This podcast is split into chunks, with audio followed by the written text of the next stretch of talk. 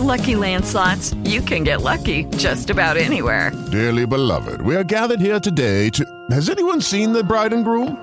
Sorry, sorry, we're here. We were getting lucky in the limo and we lost track of time. No, Lucky Land Casino, with cash prizes that add up quicker than a guest registry.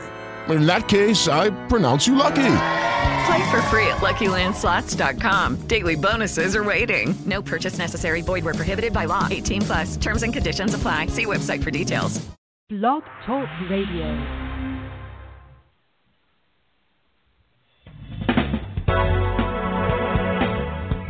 Hello and welcome to Pure Hope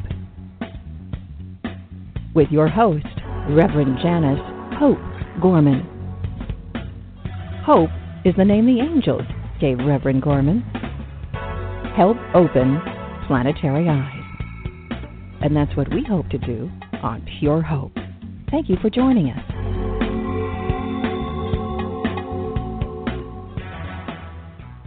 Hello, everybody, and welcome to the Pure Hope Show. We are live and on the air tonight.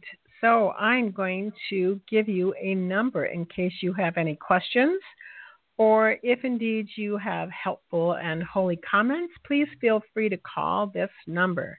It is 213 559 2974. Press the number one and our program director will have you on the air with us. Our program tonight is called The Untethered Soul That Can Be Touched by the Energy of a Healer.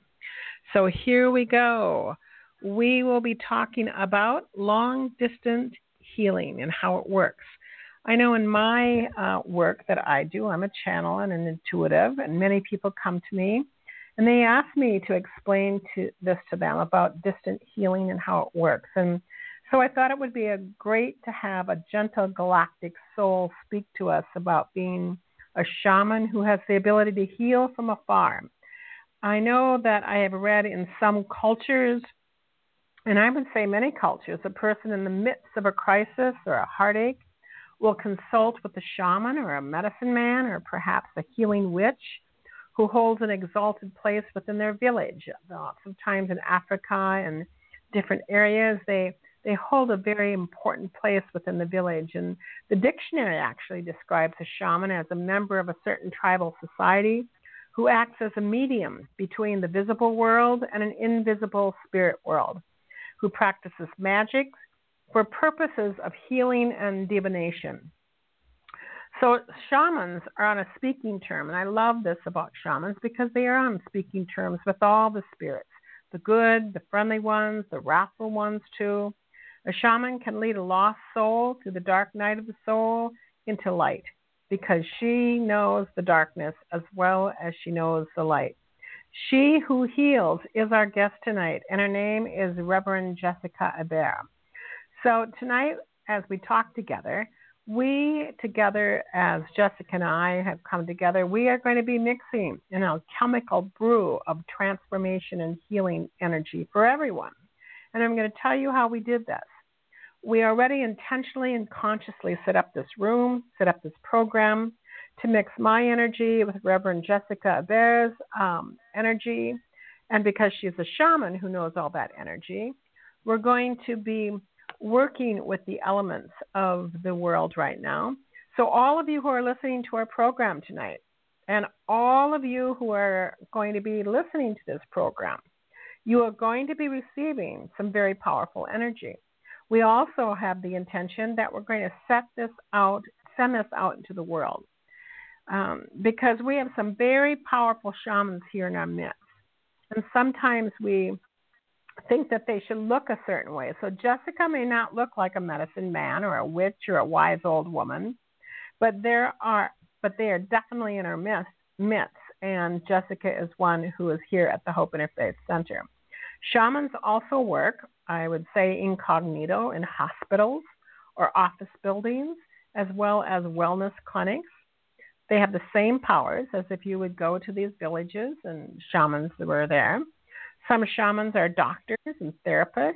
They have the shaman touch. And you might even be living right next door to one in your own neighborhood. I know I myself know have known nurses and midwives who have what I call very strong powers, and how I've uh, seen them and worked with them and talked with them, that that shamanic energy that they have to do distant healing, it's kind of born out of many years spent in the underworld of birth and sickness and death and rebirth again. So tonight, like I say, all of you who have seen Jessica um, and know Jessica, uh, she may not look like a shaman healer, but she is, and she is here at the Hope Interfaith Center, and we are blessed to have her working with us on so many events and happenings. Jessica has personally worked on me. I am very, very, very careful on who I let work on me energetically because of the work that I have to do and being the director of the Hope Interfaith Center.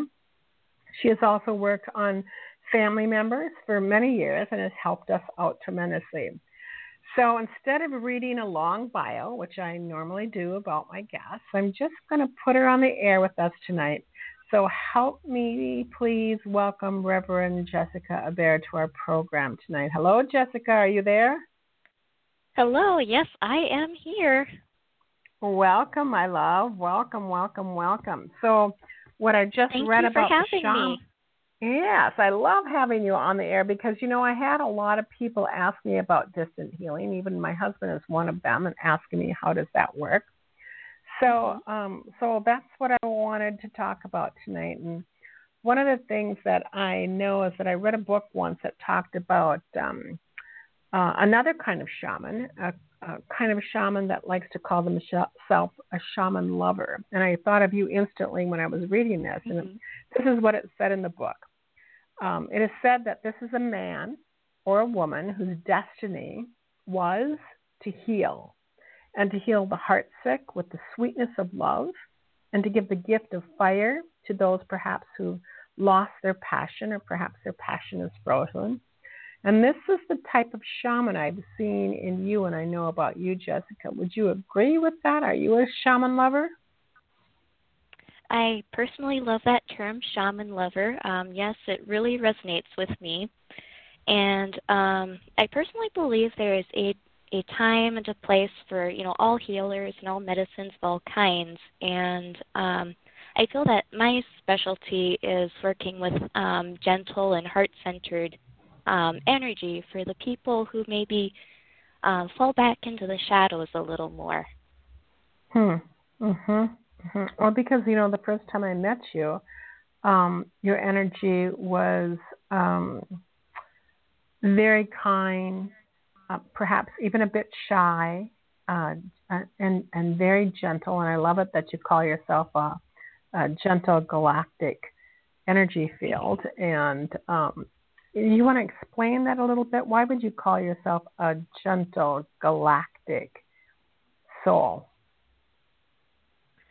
Um, the galactic because I really resonate with the information coming out about star beings, and I feel like I've really connected with them over the years. And um, gentle, um, I guess I can't really think of any other way to um, explain um, my my demeanor.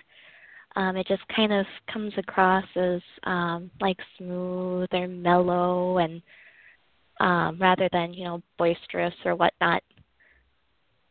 Mhm. Well, you know, we just had, as Jessica knows, we just had here at the Hope Interfaith Center this wonderful, wonderful two-day um, experience of galactic information and guidance. And um, so, do you personally, Jessica, believe that you come from the stars? I know that at the at the conference they talked about everybody comes from the stars, but do you believe that you come from the stars? Oh yes, for sure. Mhm. Mhm. So let's talk about um, distant healing and how that works. Do you want to explain to our listeners tonight how distant healing works? Okay, so um, starting out with the basics, um, everything is energy and everything carries its unique vibration. And so it and we are all connected like in a um, big universal orchestra or tapestry. And when I do Reiki, um, the Reiki serves as a tool for me to dial into someone else's vibration. and um, it's as if the barrier of space is then bypassed, and we are connected in oneness. So I can send Reiki to anybody, any place, anything, you know, in, in the universe, essentially, um, if, if I set my intent to connect with it. Mhm. Mhm. How did you get trained in the field of healing? Okay, that's a long story. um, I started out with doing a lot of research on my own. Um, in my 2005 wave of spiritual opening, um, I started to get to know my own energy system and moving energy through my body. Um, I read a lot on the internet and in books. I played around with energy with like minded friends as well. Um, fast forward to 2011, um, my husband was at work and um, a lovely woman happened to be giving a little presentation on Reiki there. And he remembered that I was learning meridians and stuff and so he came home and said hey hon um there's this opportunity to learn reiki and would you like to you know take this person up on it and so I did, and Deb Jabirian initiated me into Usui Reiki, and then after that, I kept running into her in other places too, such as the Hope Interfaith Center. So everything in divine order and everything in connection and stuff. Um, and then um, my adventure, you know, continued into 2013. Um, the universe sent a shaman my way through Facebook, and so I trained with Sherry of Soul Speak Communications. It was a um, Shamanism 101 and Intuitive Development course. And after the course was over, I continued to receive her mentorship and had the privilege of going deeper into her dream interpretation with another course of hers. And um, because we do an incredible amount of healing in dreams, and um, when I receive messages doing Reiki, I often can apply the dream interpretation um, to those messages. And um, the last bit, I also took your leadership class here at the HIC and was ordained in 2015. And I also use a lot of information and tools um, from the leadership program in my work. So thank you for being that part of my journey. You are so welcome. You know, we have written up here, uh, Jessica, on you is that your spiritual journey began at the age of nine with an interest in all things paranormal. You know, that's not usually typical for a nine year old. Why do you think that that happened for you or to you? Well, um, one thing I have learned in my shaman training is that a, lot of people receive a walk in around the age of nine or hmm. eight, or sometimes even as young as seven.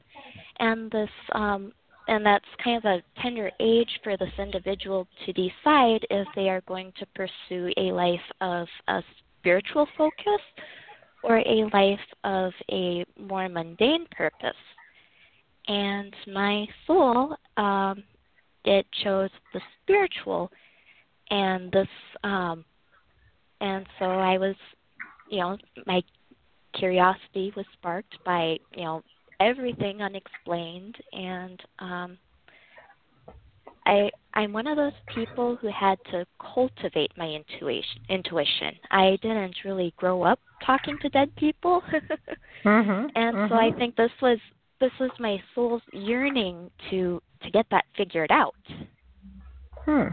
Hmm. So you know that you had a, a, a walk-in around the age of nine, then? Yes, indeed. Okay. Okay. Do you do you know? I know that you know this not necessarily your topic, but do you want to explain to the guests that are listening what a soul merge or a walk in is? Okay, um, my personal understanding. of a walk-in, and I'm and I know all sorts of different people have um, different definitions of what a walk-in is and what it entails, and um, so so my view of it is that um, as we're um, learning our, our life lessons and pursuing our purposes and stuff, um, sometimes um, we we need little upgrades here and there. And so the walk in is another soul that kind of comes into our being to help us out with the next steps. Mhm. Mhm. Yeah, and this even happens on a consciousness level, on a cellular level. Lots of times, um, even the cells within the body changes with that level of consciousness that comes in. For sure. And is it is that a higher vibration than that? A higher vibration of a soul that comes in, or is this a soul contract? Then do you think? Yep, it's always um, by contract, and um, the new soul is always a higher vibration than the previous one. Mhm. Mhm. And do you think you've only had one walk-in, or have you had more walk-ins since? Oh, um, I know I've had more walk-ins since then. Okay, okay, okay. And can can you feel when you had that walk in? Did um, you know? Sometimes they talk about soul merging with different aspects of the self. Do you so? Do you think in other lifetimes or in your oversoul that you've kind of merged with the the shaman that you are, the distant healing that you are? Do you think that's what was happening when you said that you had to kind of learn or retrieve how to be intuitive? Maybe it was just the uh, embraidment or soul merging with that part of you. I I feel that is very likely. Yes. Mhm.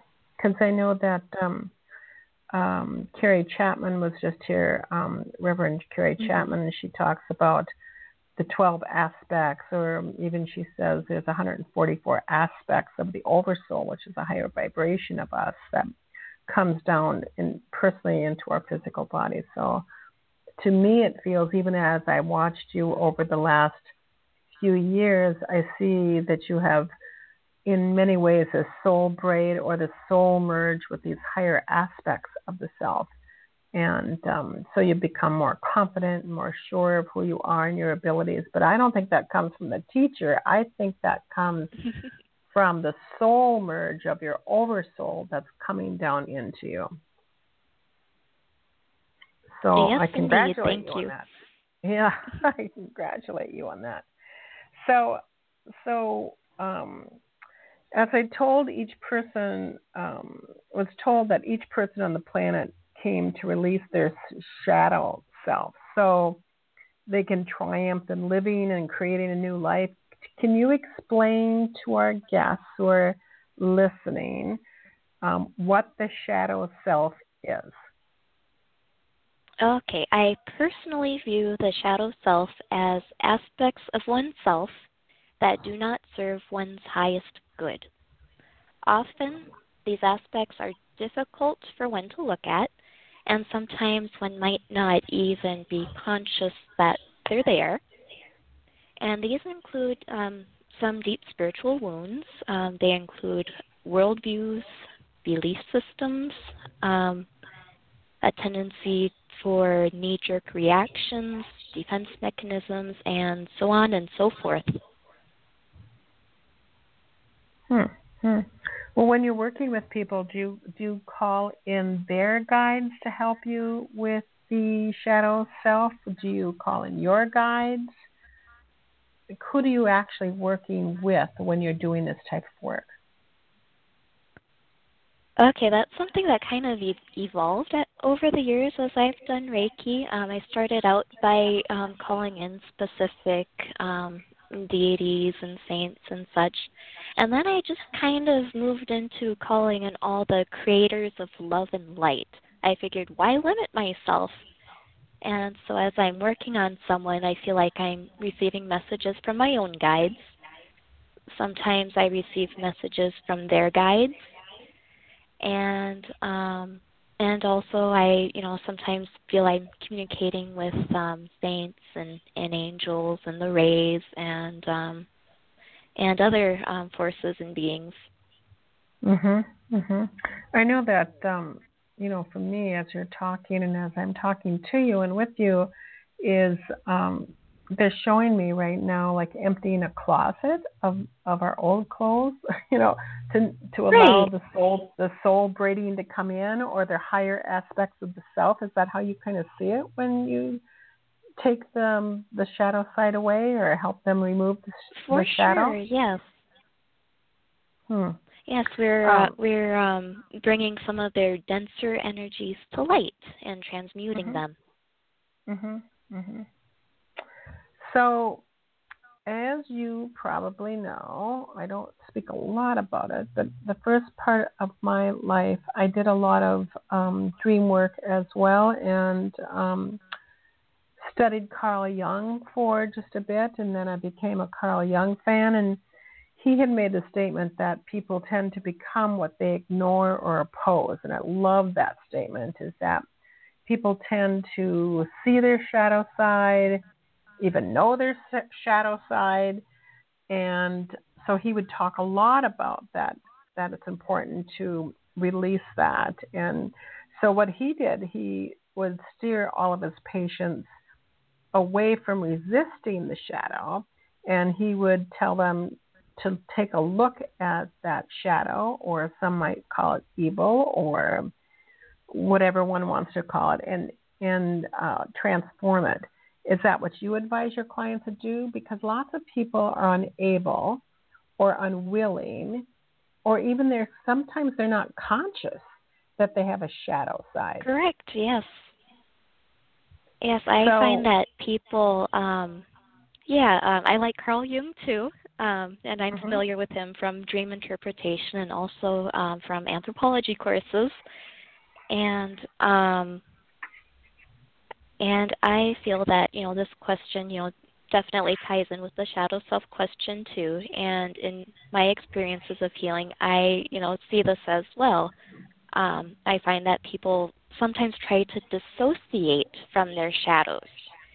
They often feel shameful for certain actions and behaviors or parts of their past, and um, sometimes they try to just, you know, cut away or bury their shadow side and forget about it. But it always sometimes comes back to haunt them because, like our fingers and toes, um, I feel that these things are a part of us, and it is a part of our wholeness. And while shadow aspects of self don't serve our highest good, I believe that they can be transformed with conscious, intentional, and deliberate work with love and light and shifting belief systems.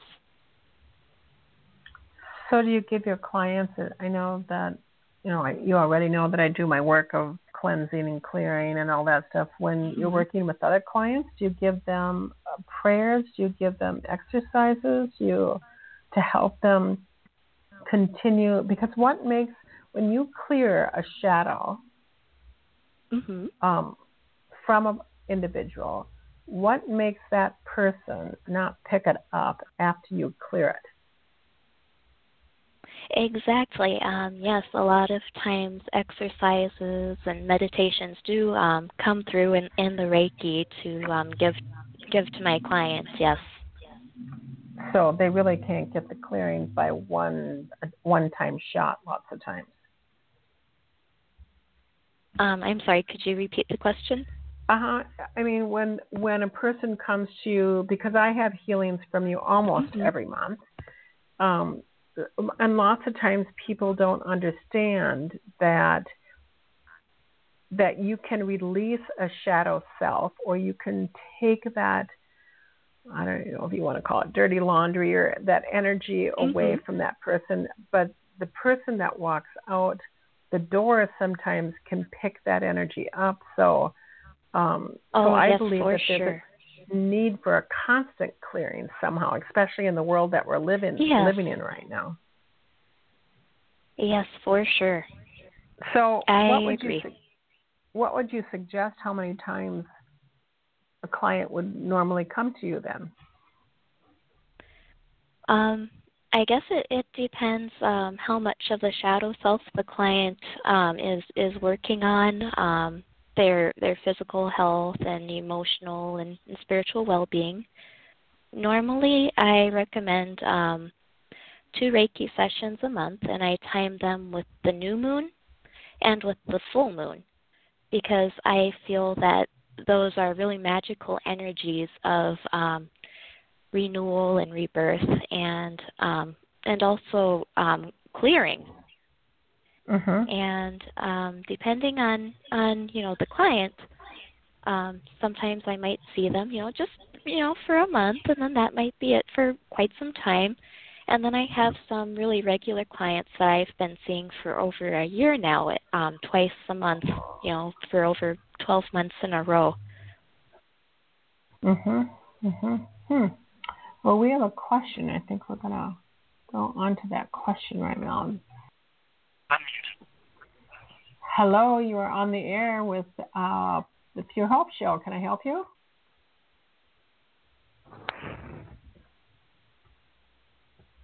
Oh, they went off the air. So that's okay. Hmm. Maybe they didn't need no help at this time. Okay, so let's go on. What makes people sick? According to a shaman, according to the work of the shadow of what you do, when you see people who have severe illnesses like cancer, or you see clients who seem to be on the guinea pig wheel that goes round and round and round, they just seem that they're not able to get off that. What's going on within uh, them according to your um, eagle view of seeing shaman energy? What do you see that's going on within the energy system? All right. Um, there are lots of different things um, that can be going on with them. Um, we know that our mind, our body, and our spirit make a whole. That is us. It's it's a system, and when something is disrupted in one area, it can affect other areas, and often it presents itself in bodily symptoms. And so, um, you know, there are things that can be going on in in your current life, you know, like stress and and whatnot. Sometimes um, there are things from our ancestry that is, you know, carried on to us, such as um, family curses or things in the genetics. And then um, there's also um, influence what we're experiencing now. Um, trying to remember where I was going with that. Mm-hmm. But um, no, okay. a, as we okay, as we journey, you know, from one lifetime to another, um, we're still, you know, building up our our lessons and you know, burning off our karma and stuff. And um, sometimes these life lessons can be kind of traumatic for us, and we can carry the trauma with us from lifetime to lifetime. And also, um, um, in some lifetimes, um, such as people who've had lifetimes in Atlantis, um, have had things um, done to their etheric bodies that they can carry from lifetime to lifetime, such as um, devices that are programmed to kind of um, prevent us from from moving forward in the directions hmm. we need to go. Mhm. Mhm. Um, do then, you share that um, with the individual then, or if it's from this lifetime or other lifetimes, do you share that with the individual? Yes, I do. Mhm. Mhm. Hmm. So because it's how do you- healing for them to know where it's coming Uh-huh. from. Yep, yep, yep. So how do you get out of your way?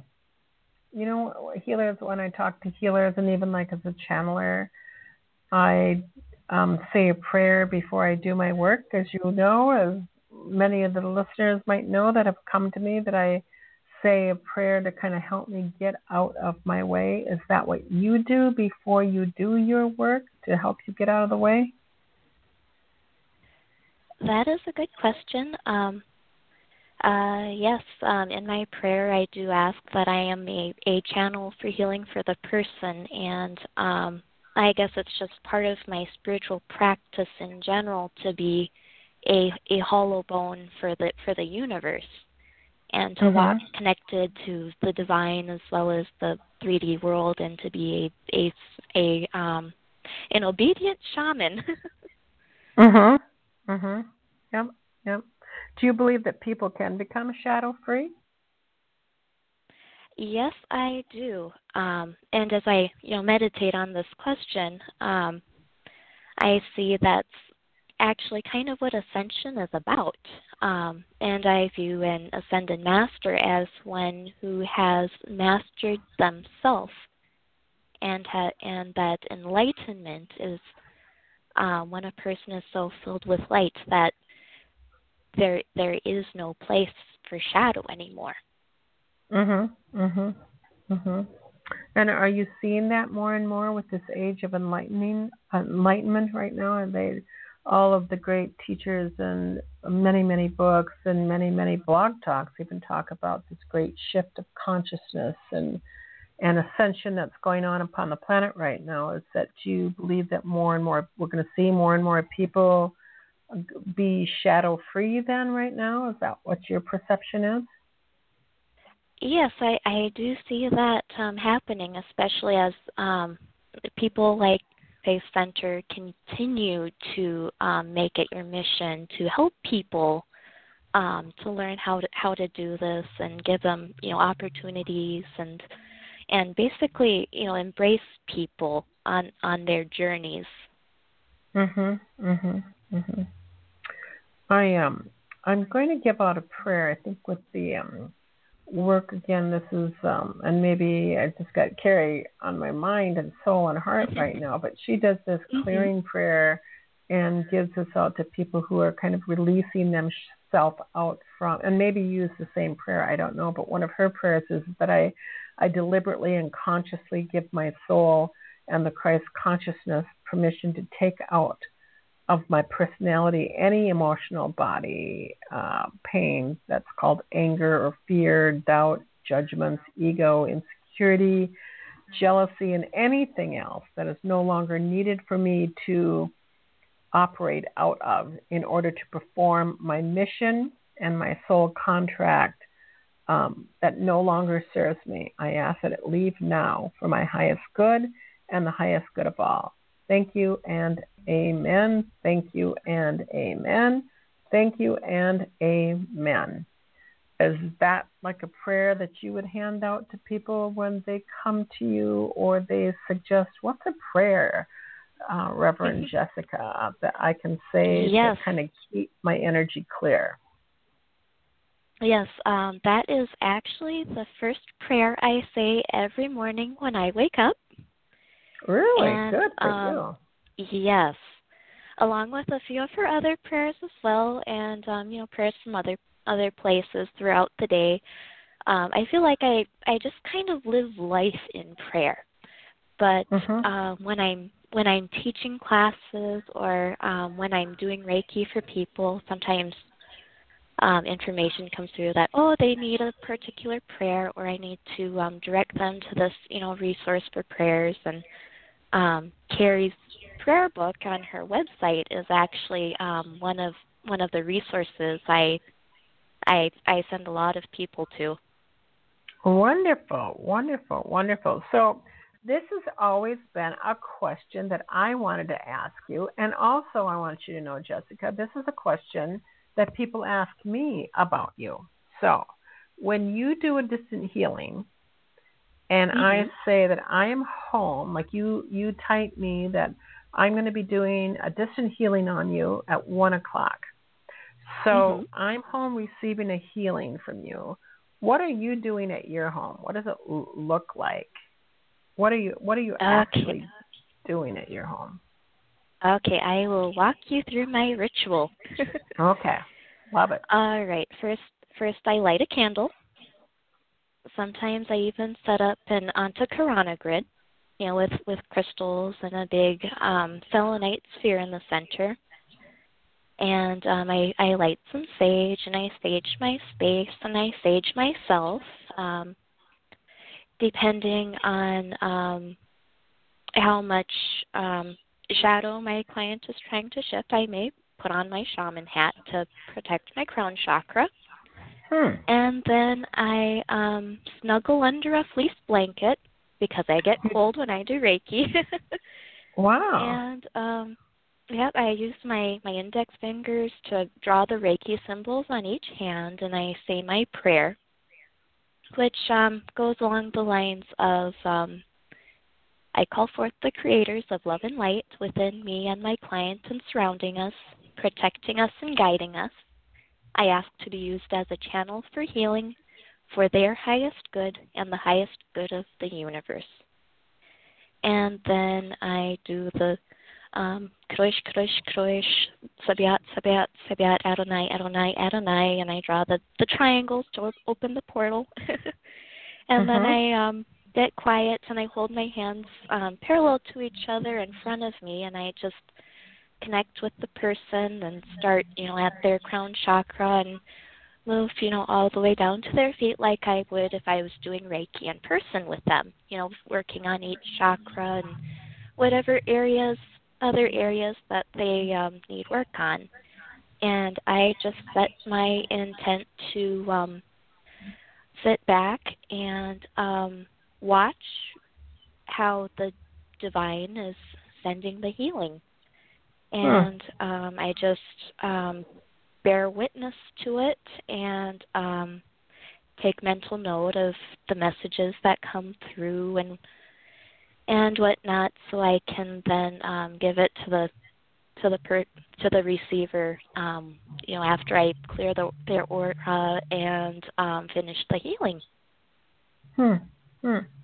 Well, do you do you So- ever do a soul retrievals in this, or are Um, you just simply taking the shadow away then? really see myself as doing the stuff. I just um hold the space for it. So a lot of times I'll be, you know, sitting there doing my Reiki and then oh, here comes their foot. it, it's, Oh, it's like the the divine does that and I just witness it. I don't um intentionally look, oh, where where's their missing piece and go out and grab it. I just witness the divine doing it at the um the time that's for the highest good of the client. Hmm. Hmm. And how long does a session like that take for you to work on one individual? Sometimes um, it takes 30 minutes. Sometimes it takes a little longer, depending how much work the person needs. And then there are some days I there's something about the time space continuum where it feels like 30 minutes, and then I look at my clock and it's only been like 15 or 20. Hmm. Um, but I just um, um, go and until spirit tells me that it's done. Hmm. Hmm. So if a per do you only do you only do distant healing or do you have clients that come to you that you do put on a table? Um, well, my um, home office in, isn't um, currently in um, proper shape to see clients in. um, though sometimes I do go to um, like the the crystal fairs and the spiritual expos and do my work there on people in person on a table. Okay. And and as a shaman, you know, when they say go to the underworld, and I mean, do you use the elementals and the fairies as well as the celestial beings? Then, when you call them in to do the healing of the shadow. Uh, yes, um, they as well um, play a part. Mhm. Mhm. and and it's all you know very individual to each healing session um so even just for a a single person um like um the the full moon session might be quite different to the new moon session that follows it Mhm. Mhm. Hmm. Hmm. it's just So- what the person needs for their highest good at the time hmm Okay, what's the ratio, do you think, of men to women? I know that men are trying to eagerly catch up with things such as uh, getting their shadow removed and things like that. But as we've always talked about, and I've always talked about, that in the Western world, it seems like um, men have not stepped up in some ways to get shadow work done or even counseling done for that matter, energy work. Do you do you have a large group of men that might come to you, or do you see it mainly as women who come? Um, I'd say my my my current ratio is about one to seven, one man to like seven women. Okay. Um, and that of of my regulars, and then when I do expos and fairs, I'd say three quarters of the people there are female. And okay. um, when there are males, a lot of times the male the males are the healers. Um, so not a whole lot of males, you know, come through for healing, even at the expos and the fairs and stuff. Hmm. Well, you know, why why do you think that is? you know, even like in my practice at the Hope Interfaith Center, I'm seeing more and more men um, coming forth, but here at the center as well, and for many healers that I talk to, it just seems like, um, I, yeah, I don't know, men have more of a difficult um, uh, difficulty somehow coming up and uh, saying I need some help with this issue or that issue. Um, um, do you think that that's a role that they've been taught as males? Yeah, um, I think um, Reverend Carol Parrish said it really well in one of her interviews um, with with you that you know men you know are really stuck in their role of um, being the material provider and um, I feel like they're just kind of raised to be anchored in the 3D world and not really consider the the divine masculine. Mhm. Mhm. And I feel that as they um, become more comfortable with the idea of their divine masculine of self, then they become more comfortable with um, coming to healers and um, spiritual centers Mhm. Mhm. Well, if you are out there, men, and listening to this, we encourage you and welcome you to come to Jessica and or the Hope Interfaith Center and or any healer as we climb into the shift of consciousness here upon the planet. Uh, one of my what I think is the most important questions that I ask all healers and um, is that how would you suggest a person to look for a distant healer or any healer at all because we have so many healers right now. They're all different kinds of modalities. How would you suggest a person look for a distant healer, um, or like I said, any healer? What, how, you know, how do that we know that these people are legit?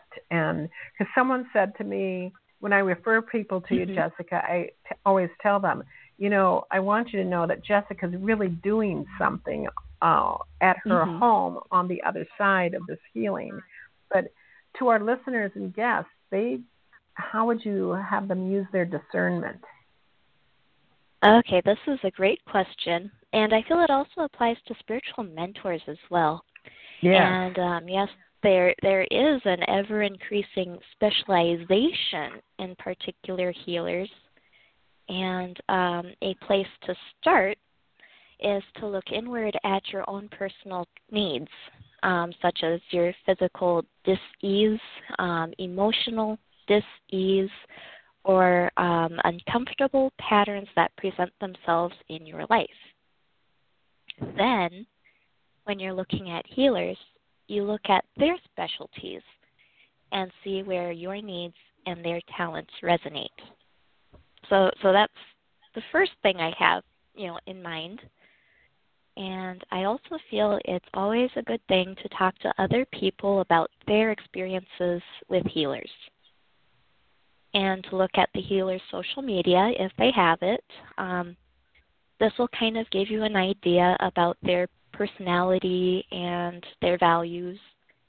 And it also greatly helps when um, personalities are compatible, you know, between healer and their client. Um, because sometimes um, some um, it can become kind of discordant if and and misunderstandings and miscommunications can occur if um, the personalities kind of clash. And um, I am a big stickler on ethics. And as I'm saying this, I'm not trying to um, put down any other healers, um, but um, ethics are extremely important to me. And every healer kind of has their own ethic code um, based on their values and how um, they they themselves have been trained to do the healing. And so, um, um, first on my ethics list, I'm going to try to keep it short, is client confidentiality. Hmm. And that's also a big thing in the state of Minnesota. And it's all well and good if a person, um, for example, shares their experience with their healer, but I am personally kind of um, reticent of healers who openly um, talk about a lot of their clients' healing experiences on social media because it's kind of a, a, a sacred thing to you know touch another person's soul like this. And uh, maybe you know some of these healers have consent to share these stories. Um, one just doesn't always know. And um, let's see, where else was I going with this? Okay, another important um, ethics thing for me is consent and honoring free will, because mm. we hmm. all have you know free will, and um, and um, for me, it's really important to have a person's consent before starting to do any energy work on them. And I know some healers, you know, mean well, you know, sharing good vibes with people or trying to touch somebody's soul to fix them and and whatever. But um, to me, it just seems a little a little invasive, and people, you know, d- deserve the ability to say no thanks to to such an, an intimate type of contact. And um, mm-hmm. you might see this a lot at some psychic fairs, especially but um, I do value healers who get consent before working on another person's energy field. And um, um, trying to remember where I was going with this. Um, okay. Okay. The my last tip for picking a healer is to be mindful of your gut feelings about a practitioner um, both positive or negative. If you feel comfortable being vulnerable with a healer, then that is definitely a positive sign. Um, but also be aware of um, reservations about a healer and ways that they make you feel uncomfortable. And that's my spiel. mhm. Mhm. So you really it's about if the shoe fits, wear it. And if the shoe is too tight, be address it. And if the shoe is just not good and it doesn't fit, then just don't put it on. And and I think that it's right. true. It's just like when we go to hairdressers. You know, why mm-hmm. is it that we go to one hairdresser versus another? I think that there's that camaraderie and um energy exchange that seems easy and conducive to a good haircut. And I think it has the same thing to do with healing that you have to go to somebody yes, for you trust. Sure. Yeah, yeah, have to go to somebody you trust. So, so can you share us in ways because there's so much energy going on the planet with the kids on the um, border between Mexico and and Texas and with the climate change sometimes between fires and earthquakes, with um, people losing jobs and um, changes occurring upon the planet there, and all the technology that there is. There are so many types of energies that going on upon the planet. So, can you share with us ways in which our our audience that's listening to you right now kind of keep clear of all that negative energy that's going on out there in the world right now? All right. I feel like I could write a mini manual about this. so this might be long winded. mm-hmm. Go but, ahead. Um, yes, there are lots of ways. Um, one, we've kind of already talked about um, using prayer and intention um, focusing on keeping our own energy high and to focus on um, you know responding to the events around us you know from a, a heart centered place rather than um, reacting to them and letting them trigger us Hmm. and also um, when we keep our, our energies high we exude it to our surroundings we can also bless the space around us if we're going into some un- uncomfortable situations or places with lower vibrations. Um, Shirley brought up a really excellent um, point about going to the doctor's office and just kind of blessing and clearing all the equipment before it touches you.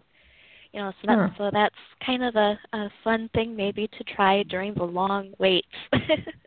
Mhm. and and um, we can also take some more defensive routes as well.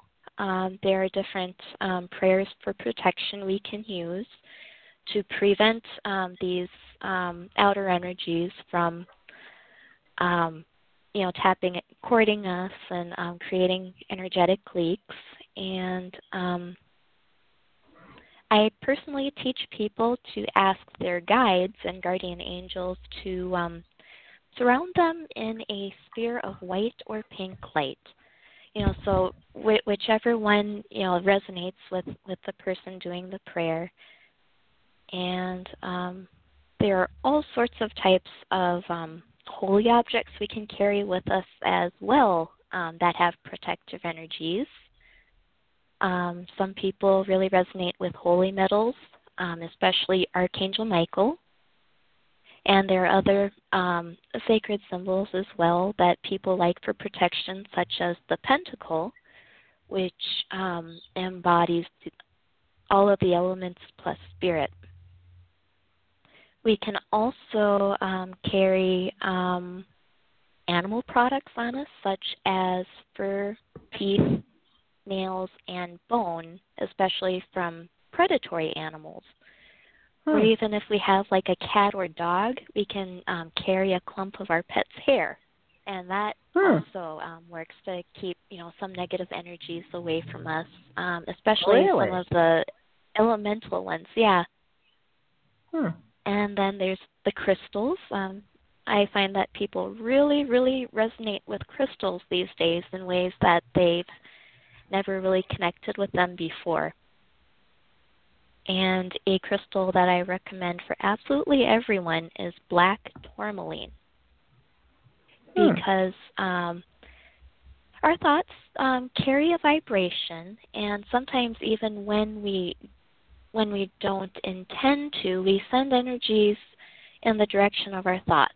And so if so some people aren't very mindful and may be thinking something not so nice. Um, you know, so if somebody was thinking something not so nice about me, I can't imagine them doing that, but if they did, then they'd be sending some yucky energy my way. And what and what the black tourmaline would do is it would bounce the energy off to prevent us from these psychic attacks. Hmm. So I recommend everybody carry black tourmaline, and um, another protective stone is obsidian, and um, some people swear by rose quartz. Um, lapis lazuli has protective properties, and it's also great for the throat chakra. Um, so those those are some of the, the crystals I suggest for people. Um, I also have a nice list of herbs for people to try. Um, That's the next question I I, was going to ask you. Yeah, um, I carry a little um, a little pouch with me everywhere with some of these protective things in them. And in this pouch, one can also put um, dried herbs such as sage and rosemary and palo santo. And um, there are also people who really resonate with essential oils. And so instead of carrying the dried herbs, one can wear, for example, white angelica oil blend or um, the Palo Santo oil. And um, or one can even diffuse it, you know, in a room for for clearing and protective properties. Hmm. Um, and um, one more point I would like to point out um, is that these don't just apply to um, stepping out of our home. And as you've mentioned, you know, with all the you know goings on everywhere, it's all on the social media, and and we're kind of you know really tuned into the internet and the TV. And as we're tuned in, um, we're also susceptible to a lot of the, the lower vibes coming through when we watch the TV. And um, so it's really important that we use spiritual protection, you know, as soon as we, you know, pick up our cell phone or turn on the computer and log into internet. Hmm. Hmm. I know my uh, best friend when she was working here, because um, she was on the phone mm-hmm. so so much, um, she got mm-hmm. something to put on the computer, as well as she had something on her cell phone. I I don't even know what that was, but she had something on her computer and something on mm-hmm. her cell phone that would kind of reflect the bad energy that was coming her way. Um, and I I think in um, Chinese medicine too, don't they use mirrors and mm-hmm. stuff to reflect that energy away?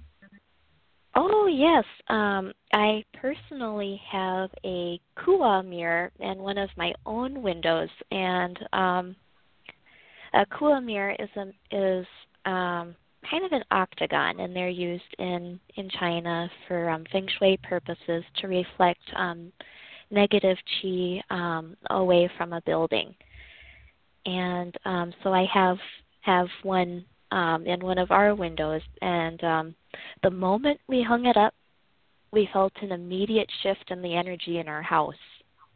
Hmm. So um, so it's amazing what one little mirror can do. Hmm. Hmm. And where would somebody get something like that? Could I mean, is it is it good for people to buy stuff like that over the internet, or should they go to a metaphysical store, a spiritual store, or Okay. Um, like I even just, the discernment I about just, that, I think, is important. Yeah, I just happened to come across mine in a crystal shop, and the owner was telling me how she very rarely buys crystals online. And the one time she did, instead of getting a crystal pendant that she ordered, these Kua mirrors came instead. And so, of course, I saw the Kua mirrors and thought, oh, cool, Kua mirrors, I could use these. So I I guess they needed to come to me somehow, but um mm-hmm. I guess definitely um use discernment when you go to metaphysical stores. Um again, um everybody kind of has their their own ethic code when it comes to um using energy and and that sort of thing. So if you really don't feel good about going to a particular um store or fair, then you know just just follow your gut feeling and and maybe stay away from it because it's probably not a um, um, a resonant match for you. And mm-hmm. then there are some stores that you step in and you can just tell that um, the owners or the employees are very heart centered and um, put really good in, intentions into the work they do. Hmm. Mm-hmm. And the same same when when you're looking online, um, there are lots of um, vendors on Etsy who who sell um, their special their special goods from um, essential oil products to um, ritual tools. Um, but um, just um, follow follow your your heart feeling or, or your gut feeling. Mhm. Mhm. Hmm. So, if our listeners wanted to learn more about distant healings or shamanism, mm-hmm. what kind of books would you suggest that they look at or read? Okay. Um, I learned the distance part of healing through my um, Reiki instructional guide um, from the Reiki Blessings Academy. And the distance healing part is like a part three of the um, Usui Reiki um, healing healing process. But um, one book that I encourage to all people who are interested in healing to read is um, Ted Andrews' Healer's Manual, a beginner's guide to energy healing for yourself and others. Hmm. And um, and this book talks about pretty much everything in, in plain language, from what are what are the chakras, uh, what what the meridians are, and what they do. Um, it talks about everything as being um, energy and having its own frequency and how we can use frequencies of different colors or sounds and and whatnot to to heal people and especially ourselves. Mm-hmm. So mm-hmm. that's the the one book about healing that I highly recommend to anyone who is um, looking into learning how to heal heal themselves or others. I wanted to tell everybody who is listening and who will be listening later on because we keep all of our programs on an archive for people. But this is one of the reasons, again, why I go to Jessica uh, and I um, ask her to do my family members and things like that. Is first and foremost, I know you, Jessica, for your ethics and morals and who you are, and that's important to me as well. And I always watch how people present themselves to uh, others and um, mm-hmm. the dynamics of that energetic exchange that people have um, with each other. And also, you and I are kind of on the same page when it comes to charging people.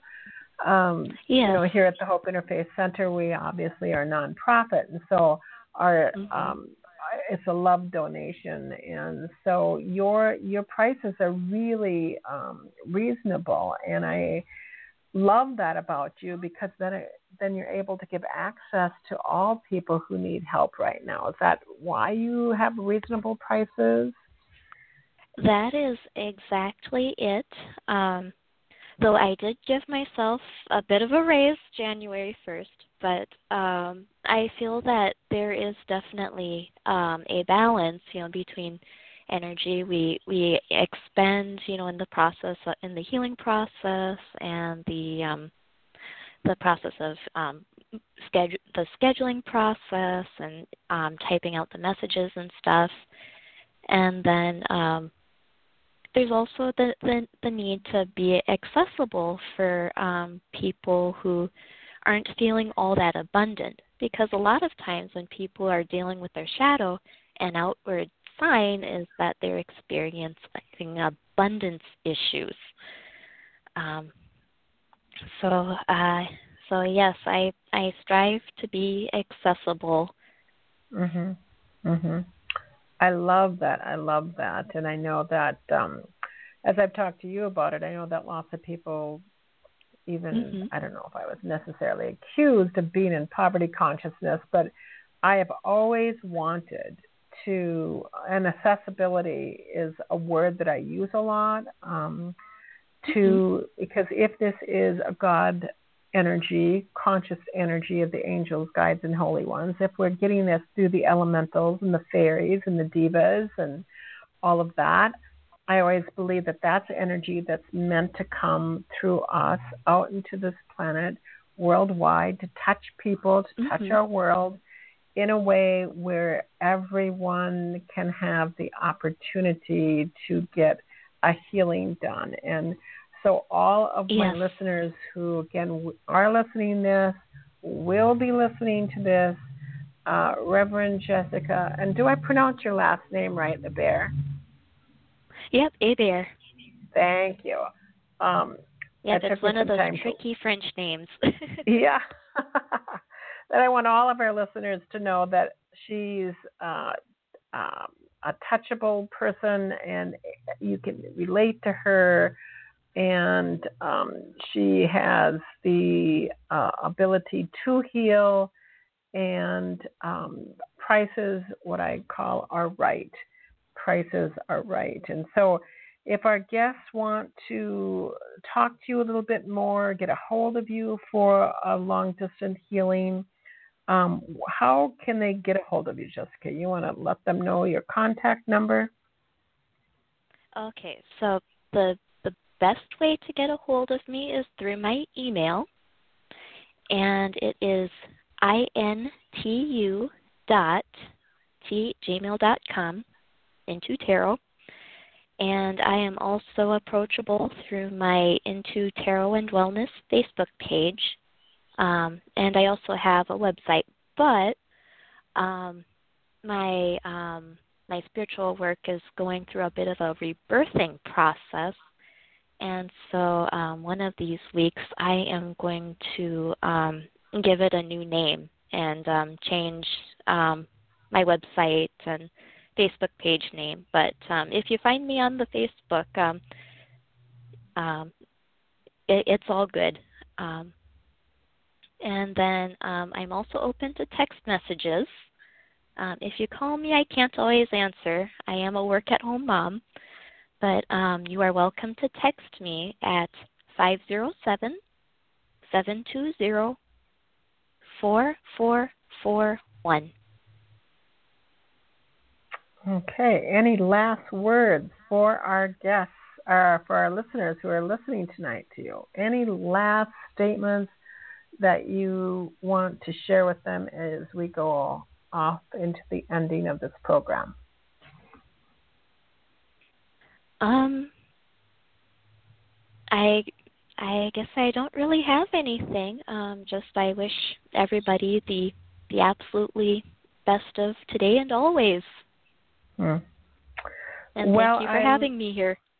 You are so welcome. Thank you for being on our program tonight. I hope everyone has learned a little bit about distant healing and about shamanism and like Jessica again gave the book to read and information. So please contact her um, and ask her questions. And um, and I would tell you that part of my uh, success as a channeler, my su- su- success as a director of a wellness center of the Hope Interfaith Center has been due uh, by the constant removal of the shadow, whether it's my personal work or helping people uh, help me with the releasement of the shadow and um, bringing me back into balance. So I thank you, Jessica, for, Jessica, for being on the air with us tonight, and I hope you get You're lots welcome. of phone calls.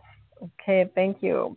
And to my beloved listeners, I do want to wish upon anyone out there. I, I don't wish anyone to have a descent into the underworld of pain, but if your life has turned you inside out or upside down in order for you to get to know yourself, what a gift. I bless you on that way. And there is help out there for you. The, there's uh, Jessica's in the world that can help you my underworld experience of the dark night of the soul happened when I was younger, many years ago. I was an incest victim, and I went through a divorce. I went through a death of a child, and so I had to go through my underworld for my. Um, uh, it was exhausting, but it was the sometimes now I look at it as the most gifted parts of my life that brought me on top again into this marvelous, marvelous life. I'm a spiritual teacher. I have a great, great uh, husband. Um, I am a mother of five and a grandmother of six, and in all areas of my life, I'm successful. And I believe I created, am creating that now as a clear channel because I did my hard work of clearing my shadow. So I encourage you all to release, release, release, release, and clear, clear, clear, and how important that is. And um, so I believe my healers, my teachers have helped me put together the many missing pieces back together again. some of those pieces that I received from mentors and teachers and helpers is my passion, my love for my body, my purpose, my joy, my life. And I had to face my rage as well as my sorrows to get those pieces back together again. I believe in the phoenix process that we go down in ashes, but with the help of many, many healers out there, many, many helpers, we can rise up from that phoenix process. And so it is my prayer for all of you who are listening that if you know of anyone who is now in the shadow of their pain in this lifetime, and they can get off that guinea pig wheel and they can cure their illnesses, they if they want to. They can reclaim their life by finding their light and using that power within them.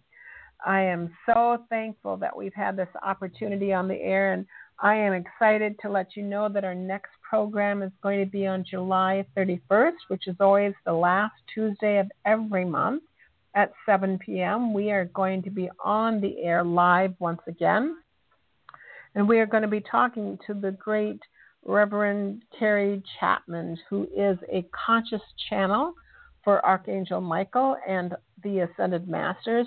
She is internationally known as a teacher for the teachers, helping souls master what I call and what she calls this human experience. She runs an organization called the Namaste Center, which is a spiritual education organization. It is a 501c3, and uh, she is a woman who has spoken her truth and uh, and walks her walk, uh, talk. And so please join us next time on July 31st, live with Reverend Carrie Chapman. Until we meet again, I wish you all a wonderful and happy um, summer. We just walked through the great and wonderful summer solstice, and um, so there's so much energy in the universe right now, and I give you blessings and love to all. Namaste, namaste, namaste until we meet again. Thank you for tuning in to Pure Hope by Reverend Janice Hope Gorman. And until next time, remember that true greatness consists in being great in the little things. Be kind, be gentle, be loving, be true.